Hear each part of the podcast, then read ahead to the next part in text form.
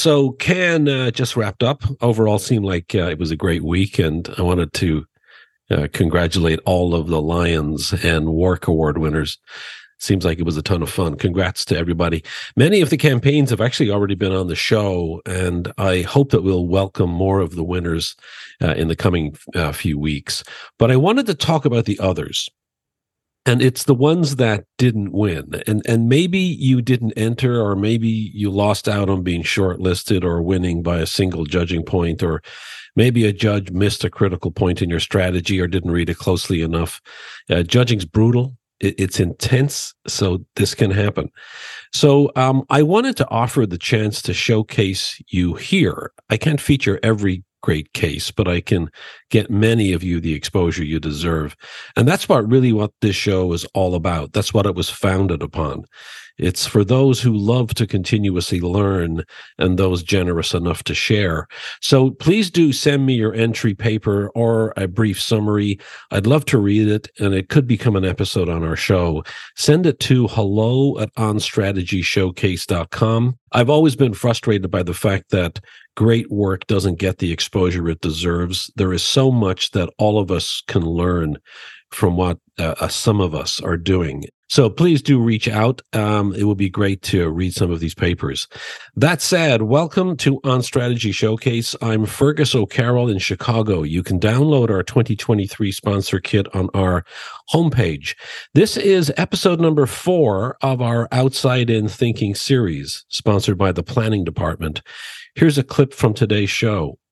We can hope there's going to be some restructuring of the way our society works to make it more fair and equitable, and we can push for that. But where we are right now, we have to develop some skills to deal with these biases now. And so people might have worked their way up from the mailroom. That isn't going to happen these days um, in any significant numbers. So how do we codify the things that those people that work their way up from the mailroom in our businesses so that everyone, no matter what their background, can apply the same perspectives. We wrap the series with Ian Murray and Andrew Tenzer. Both have produced some of the most provocative thought leadership pieces in the last few years. They question whether exposure to broader audiences or more diversity in our ranks is good enough to expand our worldview and solve the outside in dilemma. They suggest that the bubble isn't only the city we live in or the audiences we lack real world exposure to, but the one that surrounds us as individuals. We need to examine our own ability to be objective in the ways we work and the assumptions we make, regardless of what or whom we're exposed to. In other words, the goal is objective expertise. Once again, I'm joined by Steve McCarran of the Planning Department, the sponsor of this series. Welcome back, Steve. Thank you, Fergus. It's great to be back. So, in this final episode in the series, we have a wide ranging conversation that includes the danger of losing expertise in our industry. Um, the idea is that we're sort of, all of us have sort of access to um, web based tools that help us all do research and anybody has access to it. We um, also have strategy frameworks that are proliferating everywhere, and everyone has access to them. And also uh, on the client vendor side, there are very long term relationships that hinge on making clients happy. And, um, you know, when you have that sort of a situation, how do we ensure that what we're getting is indeed objective? It's the idea that with access available to everyone, do we have to sort of take a second look at the importance of expertise and uh, what happens when we sort of lose the value of expertise? We've all been conditioned from a very early age to really respect anything which is described as research. We accept assertions that are backed by so called research as truth, and we see them as being more valuable than other sorts of assertions. So the danger is you do these studies or, conduct these methodologies in a in a lazy um, way, and they become truth, and um, they can become counterproductive. In a world where clients are always looking at ways to save cost and stretch budget, if they can access a tool, um, the temptation is to do it themselves. Um, and a, a, great example of that is the likes of SurveyMonkey, uh, Google Forms, where I've been in many situations where a client has given me the quantitative research conducted amongst their customers or amongst their staff base, and they present it as the truth. You know, good research and good strategy is a service because it needs to be crafted. It needs to be designed with expertise. It then needs to be executed in the right way. And then it needs the right interpretation on top of that as well. I think as a client or as uh, somebody on the agency side, realizing that uh, you need to have more expert or experienced eyes on the very earliest stages of research and in the very earliest stages of drawing assumptions can feel like it's complicated or it can feel like it's an extra step or it can feel like it's too expensive. Does this have to be the case? It doesn't have to be a significant monetary investment. It's about building in the time and the appropriate stages to make sure that we don't rush into these things in order to hit an artificial deadline, but we take the time to think it through, craft it properly, um, and design something which is going to deliver something transformative Thanks, Steve. We appreciate you guys being a sponsor of this series. Thank you, Fergus. We'll be right back with Ian Murray and Andrew Tenzer of Burst Your Bubble. This series is sponsored by the Planning Department, a new breed of strategy agency that lets you access a world class planning department as and when you need it. Think of it as having a planning department without the year round overhead. Based in the UK, they're a group of researchers and strategists spread across the globe with diverse proven experience across all major categories. As outside voices, they bring fresh, objective perspective to brand and business problems. So if you're interested in having world class brand and communication strategists on your business, be sure to connect with them because the best ideas happen when you bring the outside in. Learn more at theplanningdepartment.co.uk. That's theplanningdepartment.co.uk. Now back to the show. Tell us about Burst Your Bubble and the problem that it's designed to solve. Actually, it's uh, the, the, the, latest stage on a journey that Andrew and I have been on for certainly the last six or seven years directly. Uh, Andrew and I have collaborated uh, on a, a, series of white papers uh, in the industry when he was uh, at Reach and I, I was uh, his research partner, which have been looking at this idea that um, uh, if we take a lot of the behavioral science and cross cultural psychology and all of the things that we as an industry are interested in using as tools to understand people out there in the world.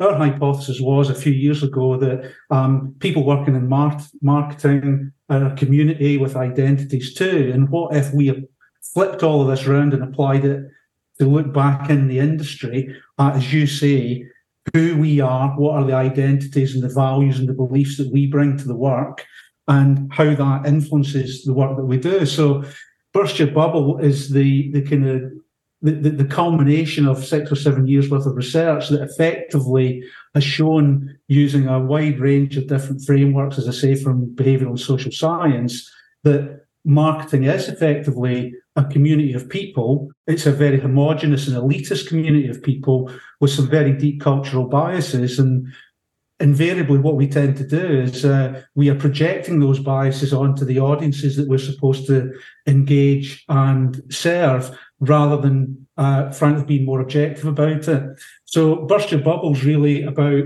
trying to use some of that science that we've been working with for the last uh, few years and, and, effectively offer our playbook and how we've done these white papers and research to the industry to um, uh, develop more diverse thinking about what's out there in the world.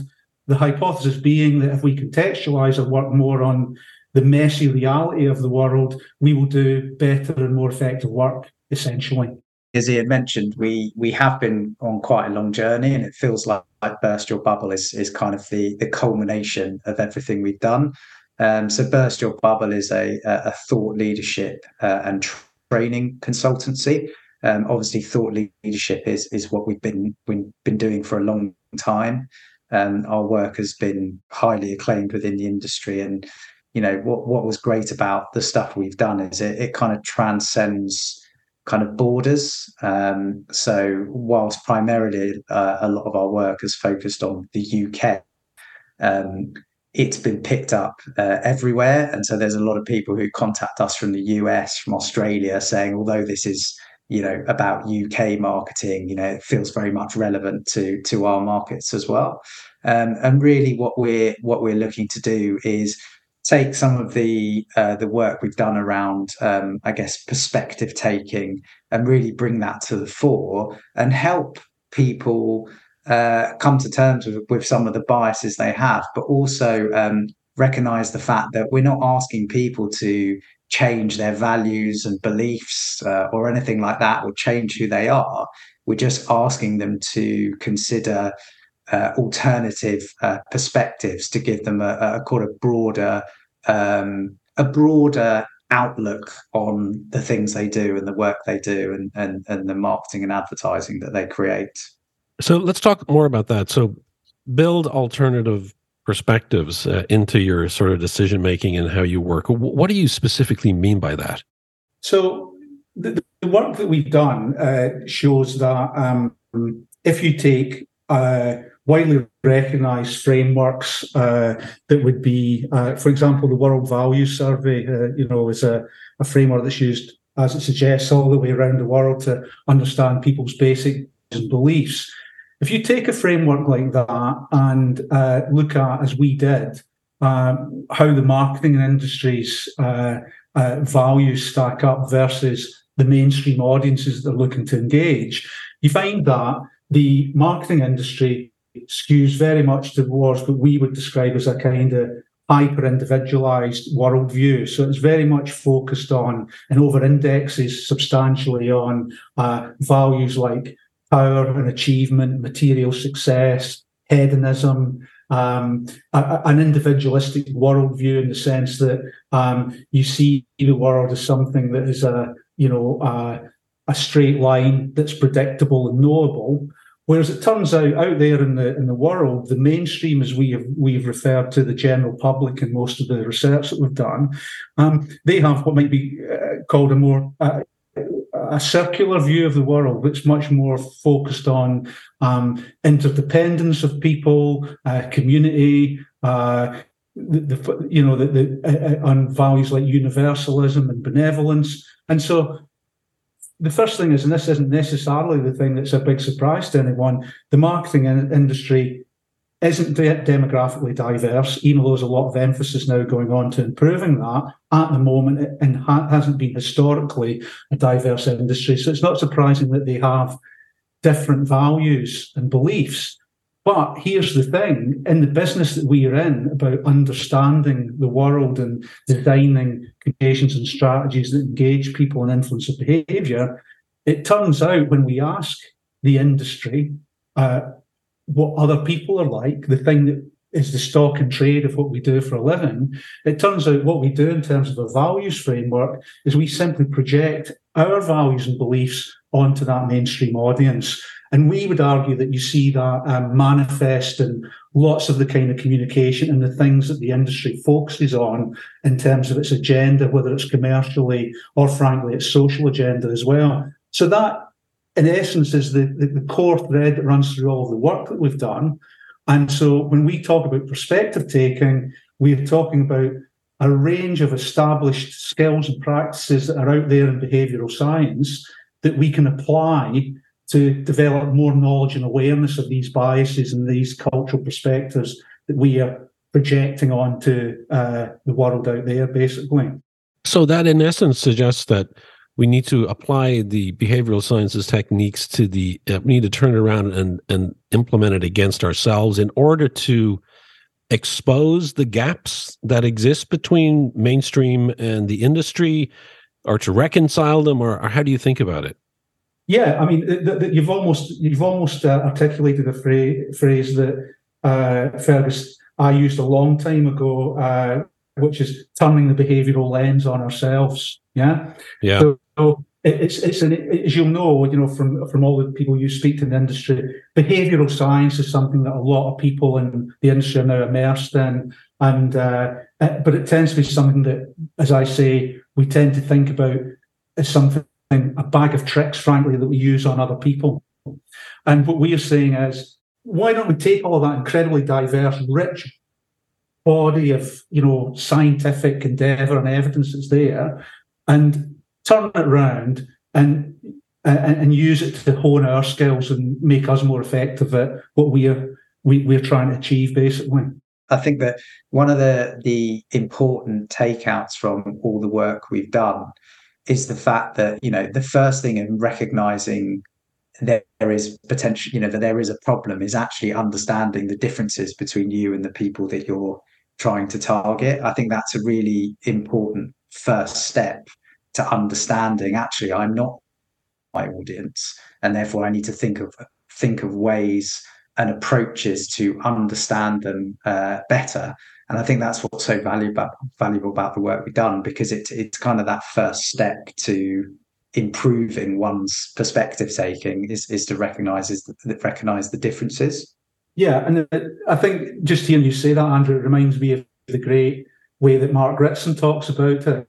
He talks about a market orientation problem, and that's what we are saying that perspective taking, the science of perspective taking, the stuff that we want to kind of bring to the, the table, uh, in essence helps with that ultimate objective of marketing, which is to achieve market orientation. And the recognition as Andrew says, you're not the customer, but also orientate yourself correctly towards that customer. One of our later studies, the aspiration window, obviously Ian's talked about values, and we also looked at things like moral foundations. But actually, when you get to the more uh, actionable side of, uh, you know, of projecting your understanding of people's aspirations, like wanting to keep up with the latest fashions and, and, and things like that, even in that type of scenario, there is a clear market orientation problem because you know people working in marketing and advertising, as our research found, just aren't very good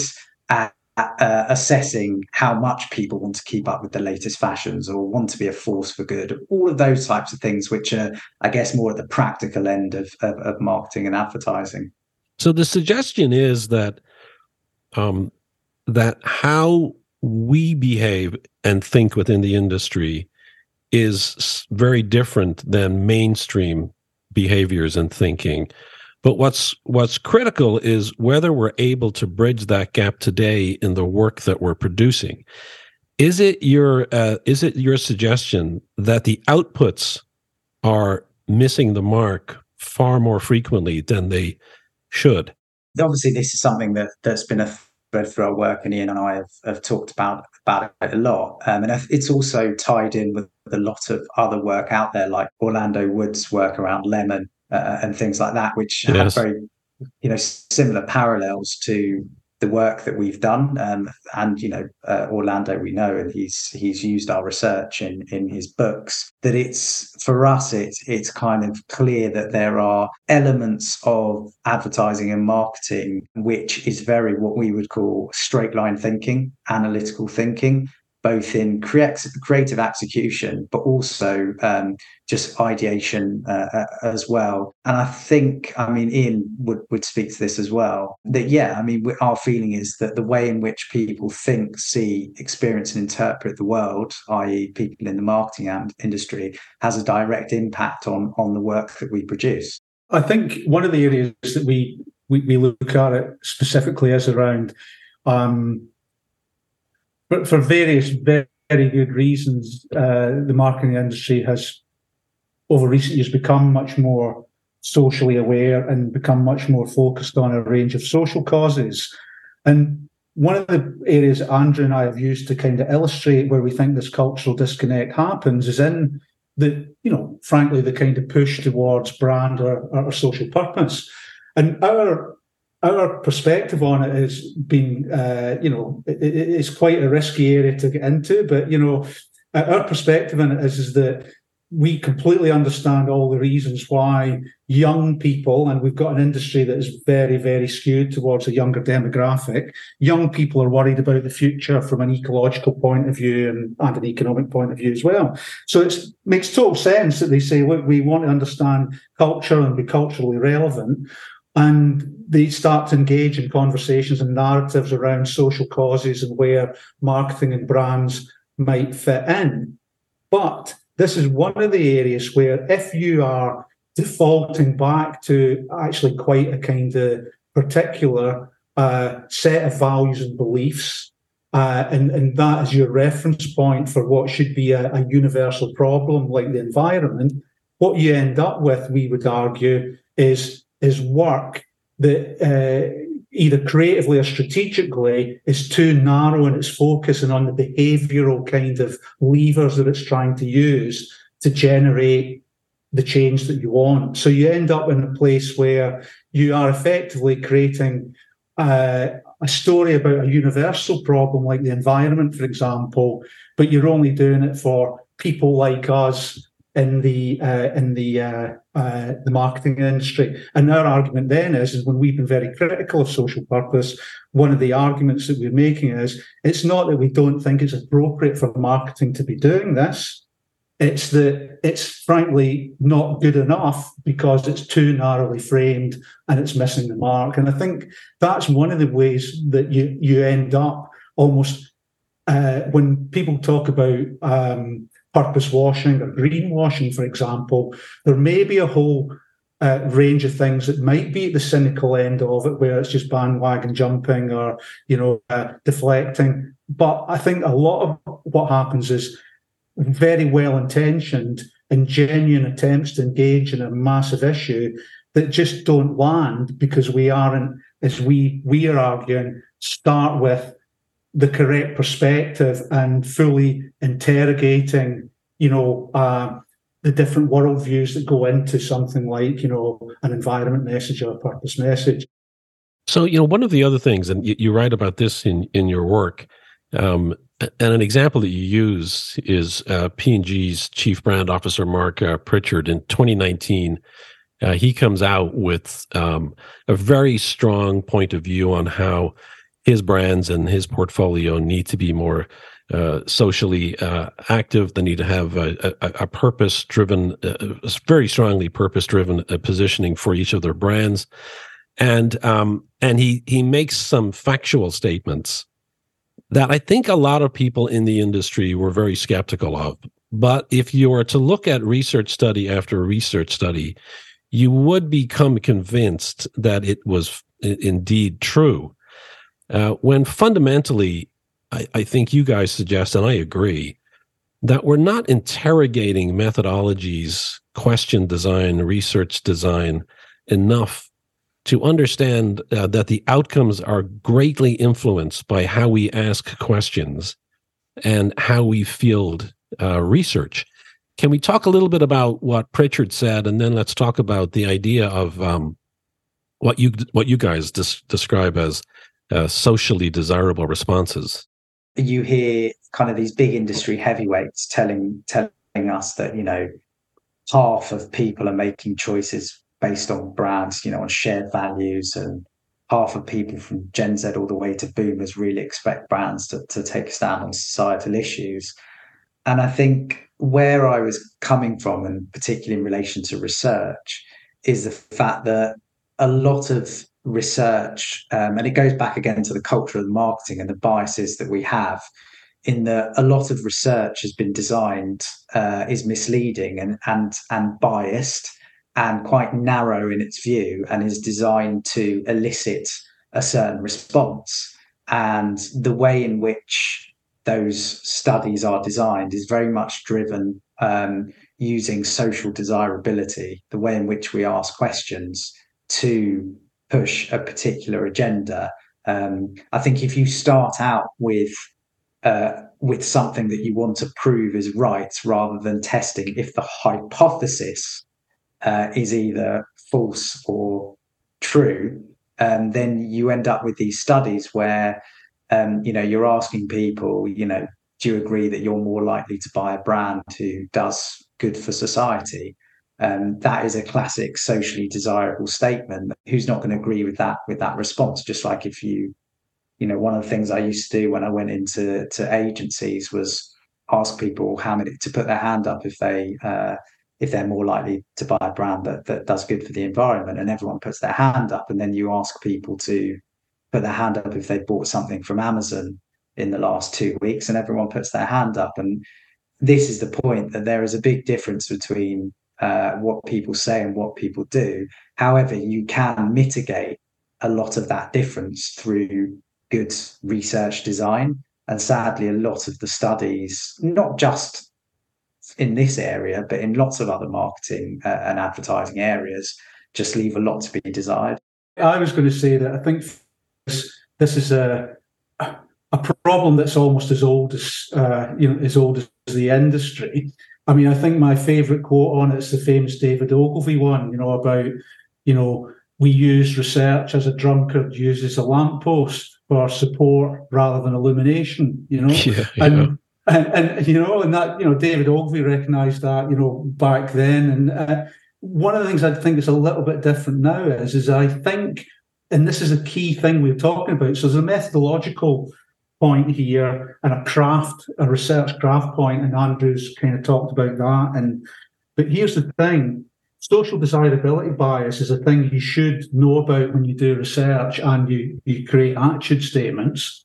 Where I think the area we're talking about is where that is it a lack of craft skills or just being a little bit you know loose with the you know with with, with the craft uh, or is this where the cultural biases and the motivated cognition of a community that believes certain things blends with the methodology? And so what you actually have is a research industry that actually thinks its job is to offer support rather than illumination.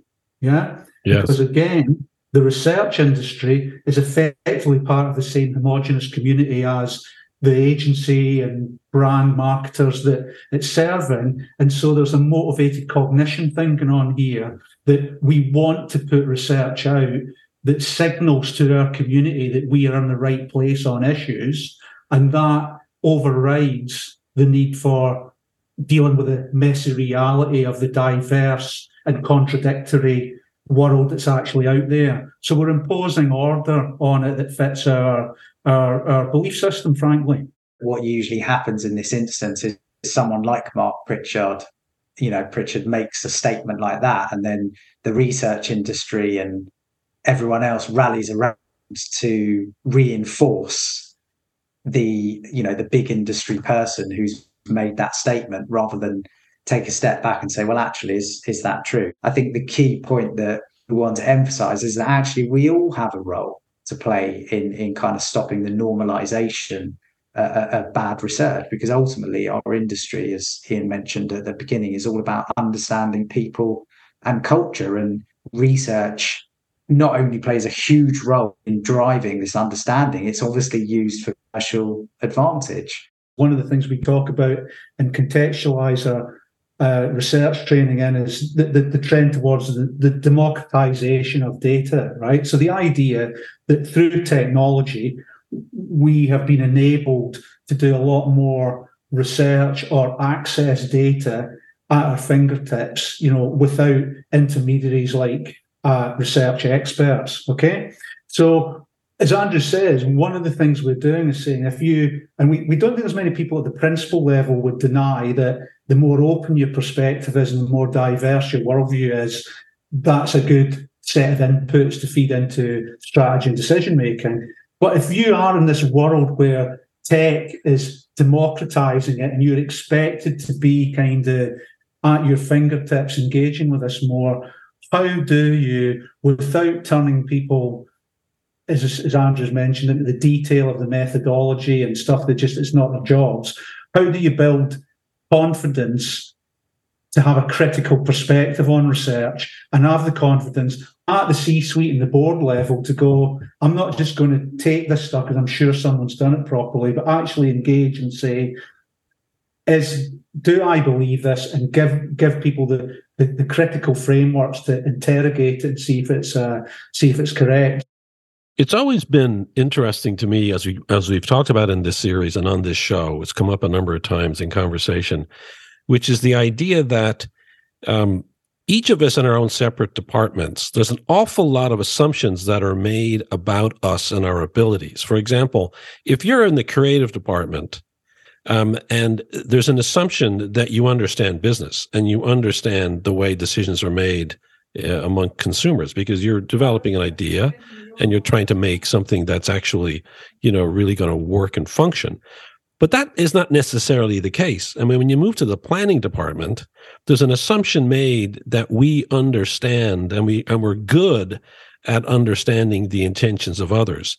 And that we're we're and most importantly, that we're good at interpreting what is being said. Because too many times we come back and we state what was literally said rather than being able to look at it through an empathy filter right? And it's we so we can't assume just because a planner or a marketer can talk the talk that they actually have the ability to truly understand what's being said.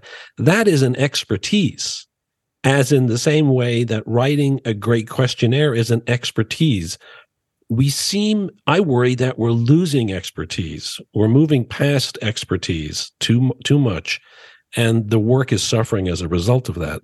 Does that make does that resonate with you guys at all? It, it resonates a lot, Fergus. Uh, the, one of the things we talk about is the contrast between uh, a professional identity, because we're talking about a community of people, and we have identities that are bound up with our professional disciplines, and then the things we are supposed to be good at because of those, versus a, a technical competence and I think there is a gap that's growing there that just because you find yourself in a certain role in an organization, it is assumed and projected onto you that you have a certain range of qualities. And you you mentioned the word empathy there, and that's been a very, very key word in the journey that Andrew and I have been on. You know, obviously one of the studies is the one that probably took off the most uh, was called the empathy delusion. And that was exactly the point we were making there. We were saying the industry as a its identity is, it feels it and it's like its core is that if you work in marketing and particularly if you work in planning or research, probably even more, that well, I'm doing this, I must be good at empathy. That must be what it's about. It's a good example of what we're talking about. What Andrew and I decided to do is like, let's go and test this and see if this is true. The behavioral science and the psychology has plenty of incredibly robustly tested and established ways of measuring empathy. Let's see if marketers really are naturally empathetic uh, or not. And guess what? As a cohort, uh, they are no.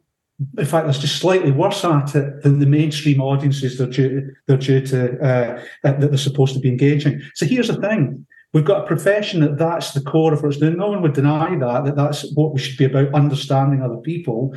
But with all the training and the kind of the you know all the techniques and all the information that flows through the businesses that we're in, it hasn't moved the dial beyond the average for the whole population on empathy.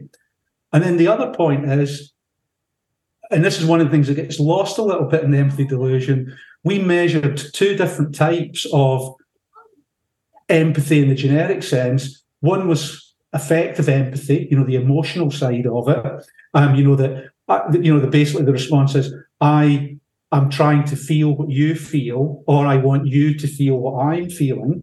But the other one that was in there is the cognitive side of it, which is called perspective taking, and that's actually what Your Bubble is built around.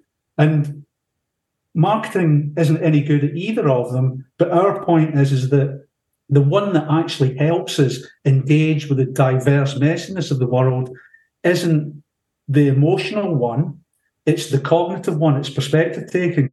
So, what, what did you mean by uh, perspective empathy? Can you explain that? Yeah. So, what it is, is it's actually saying, you know, uh, you're not trying to put yourself in the other person's emotional situation and, and identify with their emotion. You're understanding uh, the, the, the, situation and context they're in from a removed and kind of more rational and cognitive position. So basically, the definition is is that of you know of perspective taking is you can perceive and understand concepts from alternative points of view. You don't need to feel them because as soon as you start feeling it, you end up defaulting to your own values and your own perspective because that's what empathy is.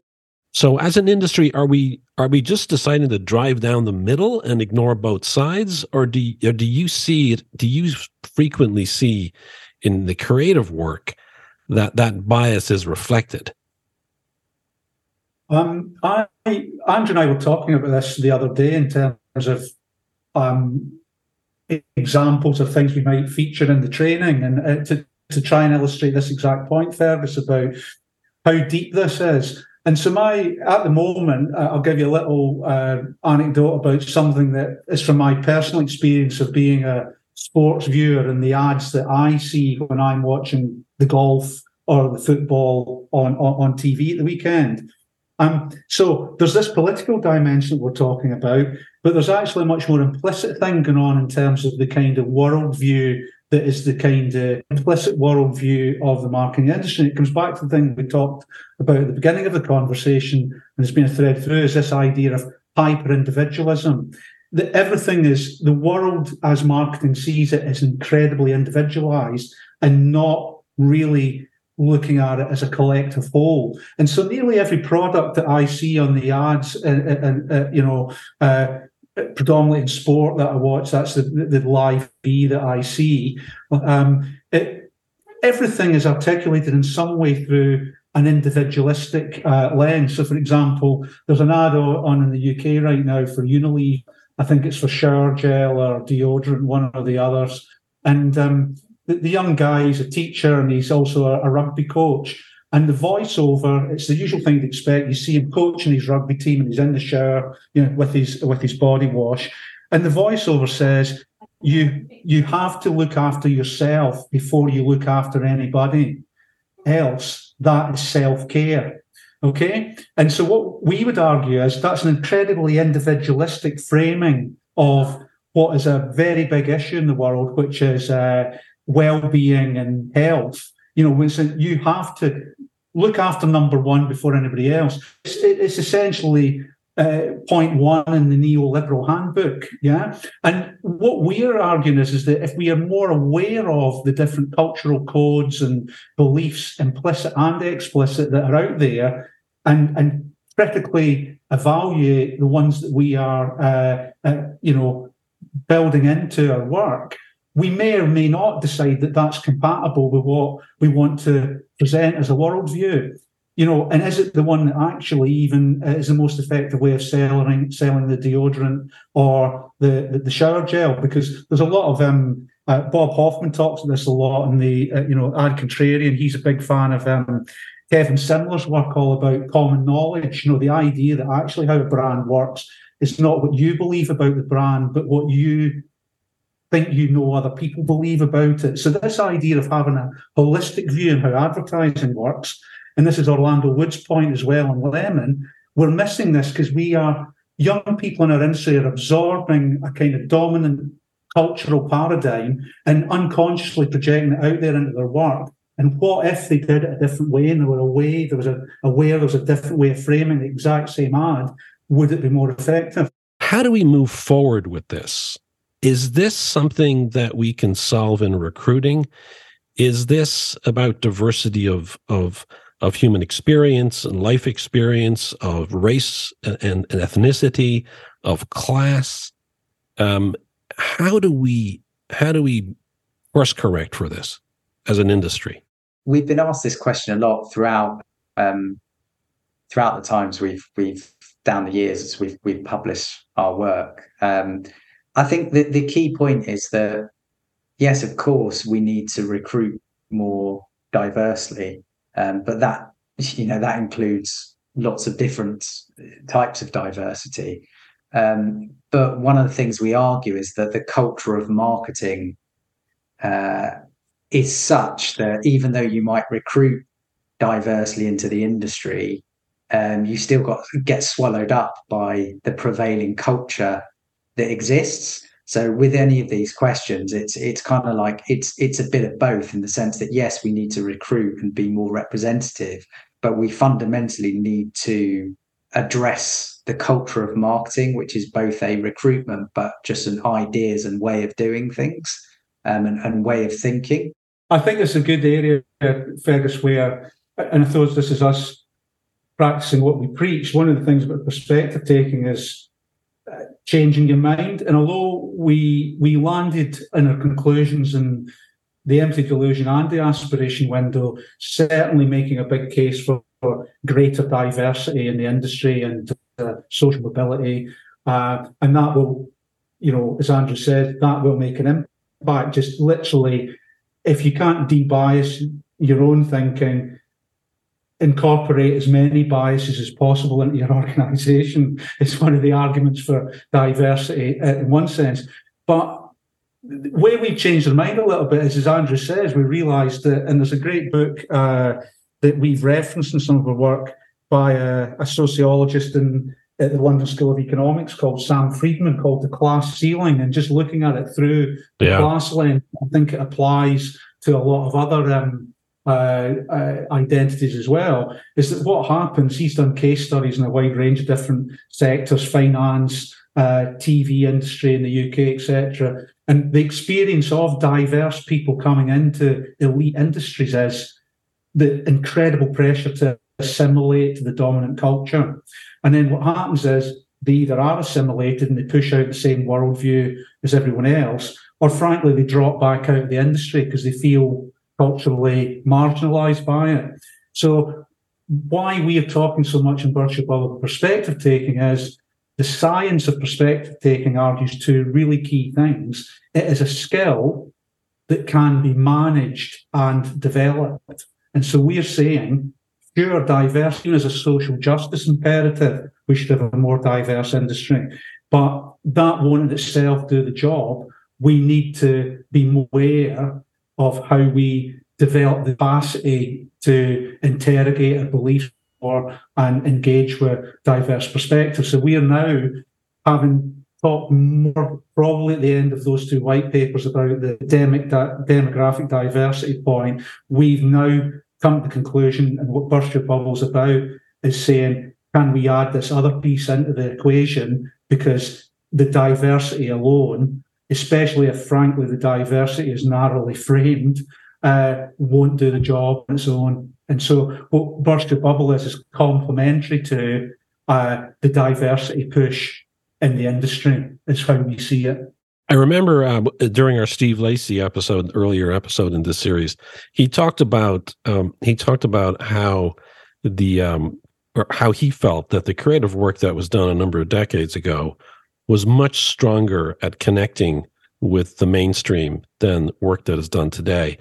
And um, and I I kind of pushed back at him a little bit, and I was asking, well, but back then there wasn't a diversity of of um, of background as much in that situation. It was like white guys talking to white guys, and and there wasn't really understanding of of alternatives. And he said, well, the difference was that these that these guys were really good at understanding uh, other groups of people.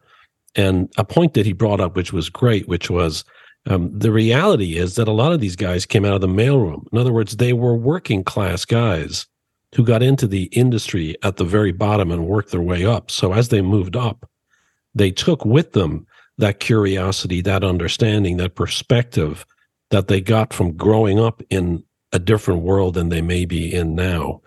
So, you know, th- there's that kind of points to who we need to be recruiting in and how we need to be training people that we're, we're training people to be more like us rather than sort of ensuring that our cultures are more like them. Yeah, yeah. I think I think on, I think Ian. I, I, was going to reference the the road to somewhere here yeah. because um, yeah. you know one one of the one of the inspirations behind the first of our studies, uh, gut instinct, was about uh, was a book by David Goodhart called The Road to Somewhere. Um, if you haven't read it, I, I, I, strongly recommend reading it. It's a great book. But essentially, one of the one of the things to think about, uh, you know, the yesteryear is also the context in which society has evolved as well. So essentially, what David Goodhart argued through through the use of data is that essentially, you know, there's always there's there's that society is kind of split into two between the anywheres who are kind of a a global elites. They have, you know, many of the values that we've talked about versus the somewheres who are the much kind of larger proportion of the population who value tradition and security and things like that. And essentially, what he's argued, or he argued in his book, um, was that the somewheres and anywheres have always kind of existed, but they've always been much closer together in society um, which obviously helps for things like perspective taking. Um, but essentially, what he argues is that over the sort of the last 20 years, the anywheres and somewheres have diverged uh, quite significantly. Um, where to the point where things like Brexit and the election of, of Trump was actually a, a, pushback from the somewheres to the dominant anywheres that have kind of you know controlled the kind of you know political and socioeconomic uh, socioeconomic agenda uh, for so long. So I think, you know, looking back at, you know, 20, 30 years ago in the advertising industry, fundamentally, we're looking at a different societal composition more broadly. And I don't think it's necessarily, of course, we need more diverse and more, uh, you know, more diverse people in the industry and to be more reflective of, of society as a whole. But I don't think it's quite as simple as, you know, someone worked in the in the mailroom and worked their way up and we need more instances like that. I think there's something a lot more complicated, more complicated going on within the context of society itself. We can hope there's going to be some uh, restructuring of the way our society works to make it more fair and equitable, and we can push for that. But where we are right now, we have to develop some skills to deal with these biases now. And so people might have worked their way up from the mailroom. That isn't going to happen these days um, in any significant numbers. So, how do we codify the things that those people that work their way up from the mailroom in our businesses so that everyone, no matter what their background, can apply the same perspectives? How can people get their hands on uh, your white papers, the empathy delusion, the aspiration window, uh, gut instinct? Are they are they are there links that you can give to us, or are there places you can yeah. you can share right now where people can go to download them? yeah, so if you you can download them uh, from our website, which is uh, www.burst your bubble.com. Um, uh, and there's a little bit of an overview of, uh, of, of some of the work that we published and then links to the white papers on there. Brilliant, brilliant. Uh, listen, thank you guys. It, it was uh, it was great having you both. It's Ian Murray, co-founder of Burst Your Bubble. Uh, he's also co-founder of House 51 in London, and Andrew Tenzer, co-founder of Burst Your Bubble. He's a regular columnist uh, for uh, Marketing Week. Uh, do check these guys out on LinkedIn. You can connect with them, or you can connect with them on our website. We'll have links to both uh, Burst Your Bubble and to their LinkedIn profiles. Thanks, guys. Really, really enjoyed this conversation and a big admirer of what you guys are doing. Great. Thanks for having us, Fergus. Really enjoyed it. Thanks for having us. Yeah. yeah.